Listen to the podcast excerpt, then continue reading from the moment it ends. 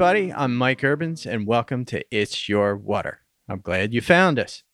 Today's podcast is very special for me because I have here with me Dave Rochelle of Aqua Treatment Service in Mechanicsburg, Pennsylvania.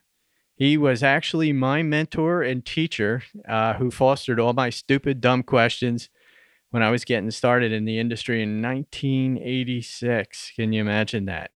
Yeah, 1986. I don't know if they had cars back then, I think. Yeah, but they do. Dave is big cheese here at ATS, and he's retiring in June 2022. Hi, Dave. Hi, how are you? Oh, good. Dave, I've called you Uncle Dave forever, and because I never had an Uncle Dave, so that's the reason why. And there are many quiet giants in this industry, and Dave is one. Dave, like me, had the patience and has the patience to field all the questions when I absolutely had no clue and what I was doing back then. And he's basically instilled that in me to forward that customer service ethic. So for everybody listening out here, I'm going off script a little bit. Dave epitomizes for me this industry's customer service person, someone who calls you back and really cares and has a passion and will find the answer, and if you don't know the answer. So that's why I'm here to do it, is so everybody knows where I got my start and how you can be a Dave. So let's start with from the beginning. You were auto mechanic or sales, Dave? Well, I was a little of each. I started at a Chevrolet dealership and, on a new car get ready, and moved from there up to the grease rack, and from there into the parts department, and from there into sales.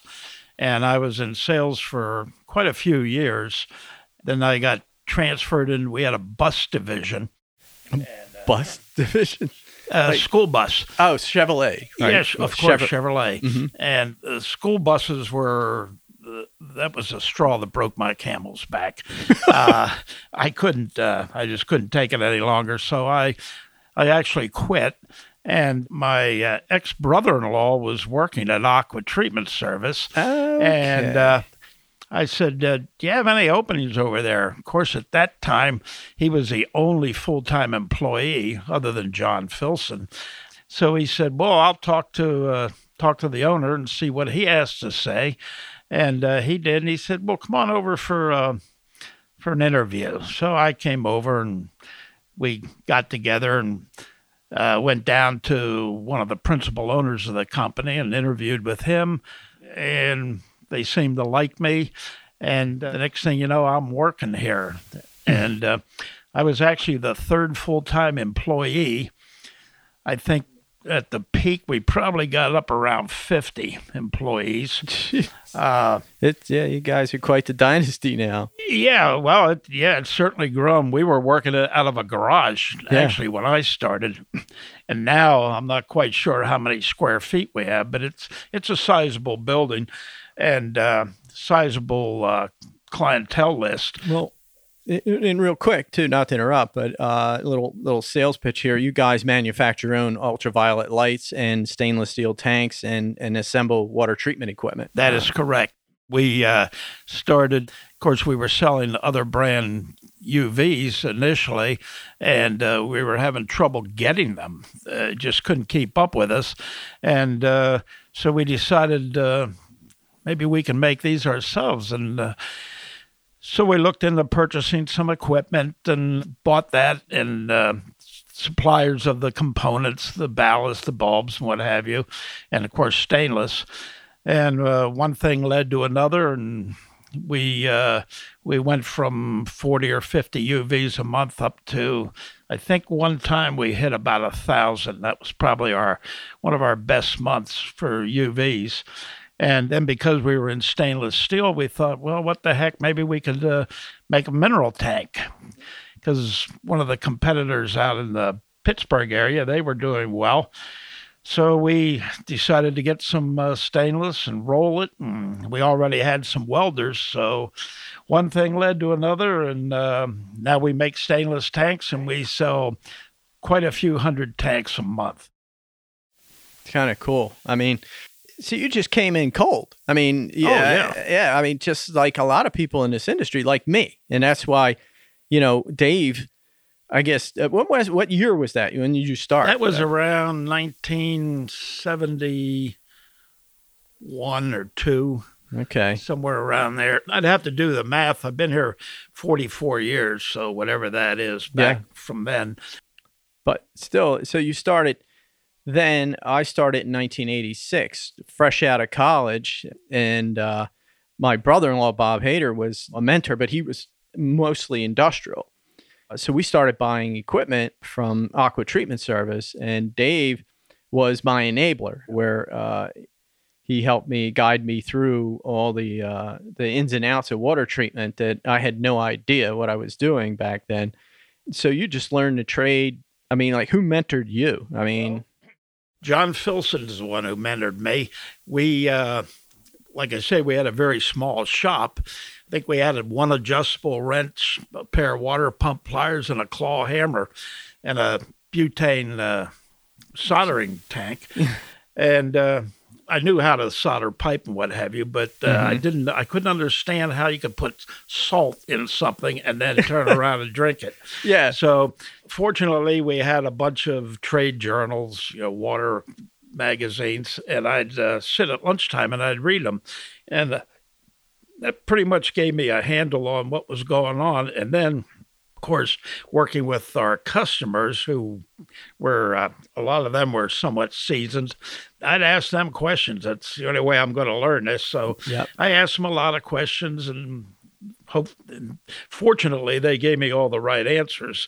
And then as things went on, I got more into it and did more studying, joined the Water Quality Association and learned a lot from their books. And that was about it. As far as you can go. Now, you mentioned your customers and people. I'm like Dave. They say, "How do you know all this stuff? Like, how did you remember all this?" Well, what did I said? Because our customers have some of the craziest freaking situations that they ever get themselves into, and we want to ferret it out because we want to answer their question, and we were humble enough to say, I don't know, but I'll find out." And then next thing you know how to treat something weird like cobalt in the water. I mean, it's like... Yeah, you're right. You just have to... And every day, especially early on, every day there was something brand new, and I'm thinking, good grief, how am I going to find out how to treat all this?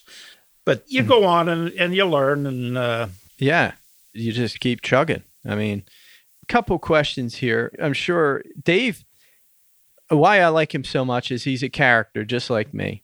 We could exchange the dirty jokes that you can't say anymore. It was back in the day when we were, well, it's almost like, you know, the bar room. I'd have one for him. He'd have one for me.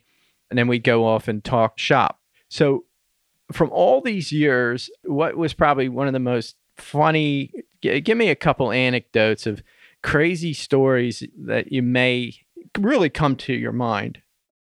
Well, one I was with Matthew, the man who's replacing me, in a hospital down in Maryland.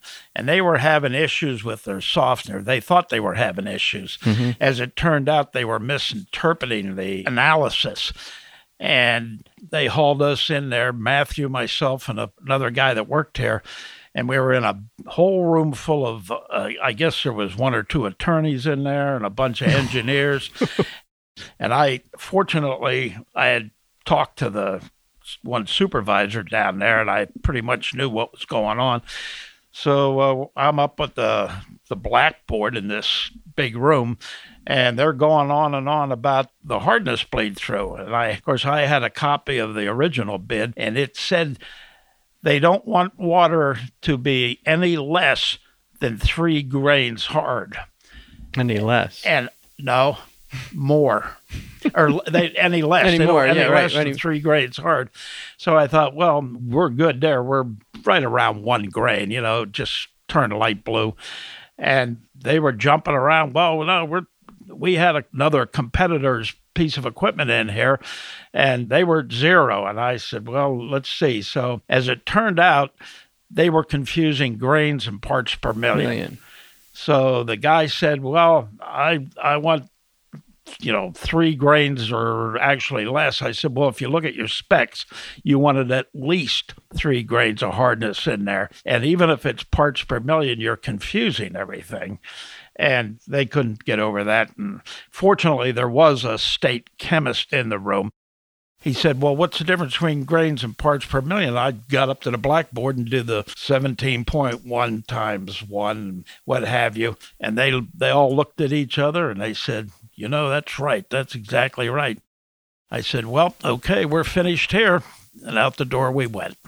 There you go. I mean, it's just... And they still have the equipment down there as far as I know. Yeah, they still do all those times. But anything that... Some crazy, I mean, I've had things where things were in the brine tanks, on and on and on. Is there any other? Well, yeah, sometimes you'll get to a situation where brine tanks overflowing, and you go through all the scenarios, what's your pressure, blah, blah, blah, check your injector and everything. So you finally end up going to the job site, and they've hooked the backwash line up to the overflow in the brine tank. Oh, yeah. And that's well, we're finished here deal also. So and a few things. And there are other things. Unfortunately, some of the end users or customers didn't find it quite as humorous as we did. But we went on. Yep, we did. And keep on going, keep on trucking. Out of most of what you treat, what was probably the most challenging that you've come across? Some of the most challenging was when we sold automatic deionizers. Oh. That's a whole new ball of wax. We dealt with a company called Autotrol, and they had like 3 different versions of their automatic, and because they're PVC valve. So yes, and you try and equate all this to these people, and they think really they just have a big water softener, and God forbid they get a water analysis. But anyhow, I've had units set in buildings at one place was a chicken place down in Virginia, and they said this thing is just not regenerated, blah, blah, blah. So I go down and I went over all the things about it's not using any caustic. Oh, okay, well, did you check this and that, and water pressure, injectors? So I drive down there. Here they have, it's in January, and they have this in a shed outside the main building, and a piece of plywood for the door. And when I got there, they'd taken the plywood off, and it was sitting next door. And I said, well, where's your caustic tanks? Well, they're right in here. Well, and of course, it is like below 10 degrees out down there. And of course, caustic freezes at whatever, 50 degrees. So I said, this is a lot. This is sitting right down the street from where I live. But anyhow, so we got that all squared away. That was one of the most interesting ones. Had a thing up in New England where they make the Patriot missiles, and we sold them an alternating deionizer. And of course, that wasn't so bad. But when I get there, obviously, you don't just drive in the parking lot. So I went up to this guard tower, and I get out, and they want to see my driver's license and everything. And they said, oh, you're from Pennsylvania. Are you a deer hunter? And I said, no, I'm not a deer hunter. I said, why? Oh, we thought everybody in Pennsylvania were deer hunters. I said, no, I'm afraid I'm not. I'm a deer hunter. I'm from Pennsylvania. Well, all my relatives are deer hunters. Another one was I was getting off a cruise ship, you know, get over in the building to get my luggage, and the guard there's going over everything, and he says, you're from Pennsylvania. I said, yes, sir. He said, are you an Eagles fan or a Steelers fan? And I thought, oh, boy. I said, well, I'm a Steelers fan. He said, that's good. Go ahead. You're clear. And out the door we went. The 50-50 shot there. Yep. Well, as we say in Pennsylvania, there's Pittsburgh on the left, Philly on the right, and Pennsyltucky in the middle. Right. Yep. And we're kind of in Pennsyltucky, though, aren't we, here at Aqua Treatment? Yeah, I enjoy that, too, even though I live close to Philadelphia. I know I have some of these, but what would be the most annoying thing? You can't say who the customers are, but right? But when they call in, for every customer service person out there listening, like myself, and everybody, what would you want the dream call to go like? You know, what is one thing that people say do recurringly that that tends to bug you? Well, one thing is they call, let's say they're working on a water softener. First thing you ask them is, well, what model is it? We handle 3 different valves.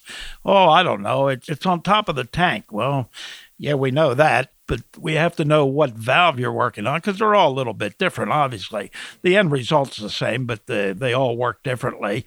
And, of course, one valve company's supposedly better than the other and the other and the other. But that annoys me. It's like, why don't you do a little research before you make the phone call? And take a picture with your phone. Yeah, take a picture and send it over to me. Oh, well, I don't know how to do that. Oh, well, go get some young kid standing there. No he'll be able to do it for you. Yeah. So that and they just won't listen. You'll ask them, what's the pH of the water? Oh, it's good. Well, no, that's not what I mean. Or how much iron is it? Oh, it's not that bad. It's bad it's okay. Well, we're dealing with numbers here. Let's dial it in a little closer. Hardness. Oh, it's hard, but it's not that hard. Well, we're trying to get your softener to work here. So let's give us a water analysis. That's what I preach. Right. Go to a dealer. Of course, you don't want to say that to a dealer, but it drives a point home. Yeah. Go to another dealer and have them test your water. Mm-hmm. Yeah, I mean, well, yeah, and that's the one thing that's important. So we went through all these. One thing that Dave's a car enthusiast like me. It's a hobby, and you like to woodwork. What was your favorite car you owned, and what do you own now as far as a toy? Probably my favorite car I owned was a 57 Chevy Bel Air convertible. That was probably one of the neatest and probably one of the ones I wish I had back. But anyhow, I traded that in on a 63 Impala Super Sport.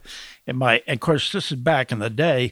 I know my trade-in was $220 for the 57 Bel Air, but that's history. It's gone. My current car is a 59 Austin Healey 3000. I've had several. This is actually my 5th one, and it's probably my favorite Austin Healey of all of them. Yeah, it's a fussy English car, all the stuff that, they say the electrical and the carburetors. The electrics are something else. Mine's fine, but they claim Lucas is a company that makes the electrics, and they call it the Prince of Darkness. And another one is the people like me with the British cars, with the Lucas electric. We invented the intermittent wipers long before they were available, because every time you hit a bump, the wipers would go off. But other than that, it is what it is. I mean, a 59 is not exactly a late model car, but I enjoy it. I get it out on nice days. Yeah. I've even driven it with a zip-up jacket on just to get it out, get out of the house, as it were. You got to exercise the old cars. Yep. So we're winding down here. Who's going to replace a legend like you? I mean, who'd you have in your... Well, the gentleman that's replacing me is Matthew Polichok. I've known him for quite a few years. He used to work for one of the major water treatment companies and got around, and he's I don't know how old he is. He's 59 or something like that. He's a bit younger than me. He's enthusiastic. He's a bundle of fire, so I'm sure he'll do a fine job. Good. So any predictions for the future of this industry? We'll never outgrow the need for water, that's for sure, and clean, healthy waters. Clean, healthy water's a definite plus, so I think it'll never stop growing because water's getting dirtier and dirtier, if you will. Mm-hmm. So there'll always be a need for somebody in the water treatment business. Yeah. I don't think we're ever going to be the buggy whip. And I preach this. It's never going to have some new invention that's going to wipe us all out of the industry. I mean, not at all. It's a great future for anybody listening to this podcast. I wanted to have a reflection from a guy that's been in this industry 40 years plus. And, to what a great career it has been for you. I mean, financially, I don't know any poor water treatment people. and rarely go out of business unless they're just bad business people. Any tips you want to tell, like some the people listening that are just getting into it or are considering a career in water treatment? I mean, what can they do to make themselves the supreme water treatment person in their area? What I would do is, if you're going to be in a particular area, geographic area, learn the water and learn the correct way to treat this water, because you don't want to mistreat it, if you will, because that'll stick with you. You'll get a bad reputation. There are a lot of young entrepreneur type guys that are just getting into it for a fast buck. You're not going to do it. You got to learn the chemistry of the water. You got to learn how to treat the water. And of course, it helps if you know how to sell the equipment. Yeah, of course. You do have to be a jack of all trades in the beginning. You have to be a good installer. You have to have a little bit of a chemistry brain and a little bit of a mechanical brain. Yep, that's right. You have people like Dave and I to be your enabler. I have my website. It's called Micopedia. I mean, people use me as a reference, and I learned all this from Dave. I mean, I used and abused Dave in the beginning quite a bit, and he got me through some of the. So teaming up with someone like, an Aqua Treatment or us, or, a local OEM that knows what the hell they're doing, and has the resources. So I think you'd agree, but that's a good tip. Know your backyard. Yep. Got to know what you're talking about. Yep. And some people are very aware, and they'll look through you if you're leading them down the wrong road. Yep. Yep. So any big bucket list items on your retirement that you haven't done already? No, I've like you mentioned, I've got a sports car, and I also do woodworking in the basement, so I'm going to do that. We were thinking of some 3-day, 4-day trips around the East Coast here. We'd like to go on another cruise or two, but I'm not going to go through all the pandemic stuff. Yeah. We'll just play it by ear. Thought you were starting a nudist colony down in the Dominican. I was thinking of doing that, but. I just can't. I just can't. Warm. It's warm there. You don't have to worry about anything. Well, I guess we could start one. I'll keep an eye out for a good place. Yeah, a good place for if you want to sell it off to me. Well, thanks, Dave, for being here whenever I called, and happy retirement, buddy. Thank you very, very much. It's been a pleasure working with you and the rest of the Urbans. And I wish you folks continued success. Thank you. Thank you for doing the podcast. You're welcome. All right, everybody. Trust the frog.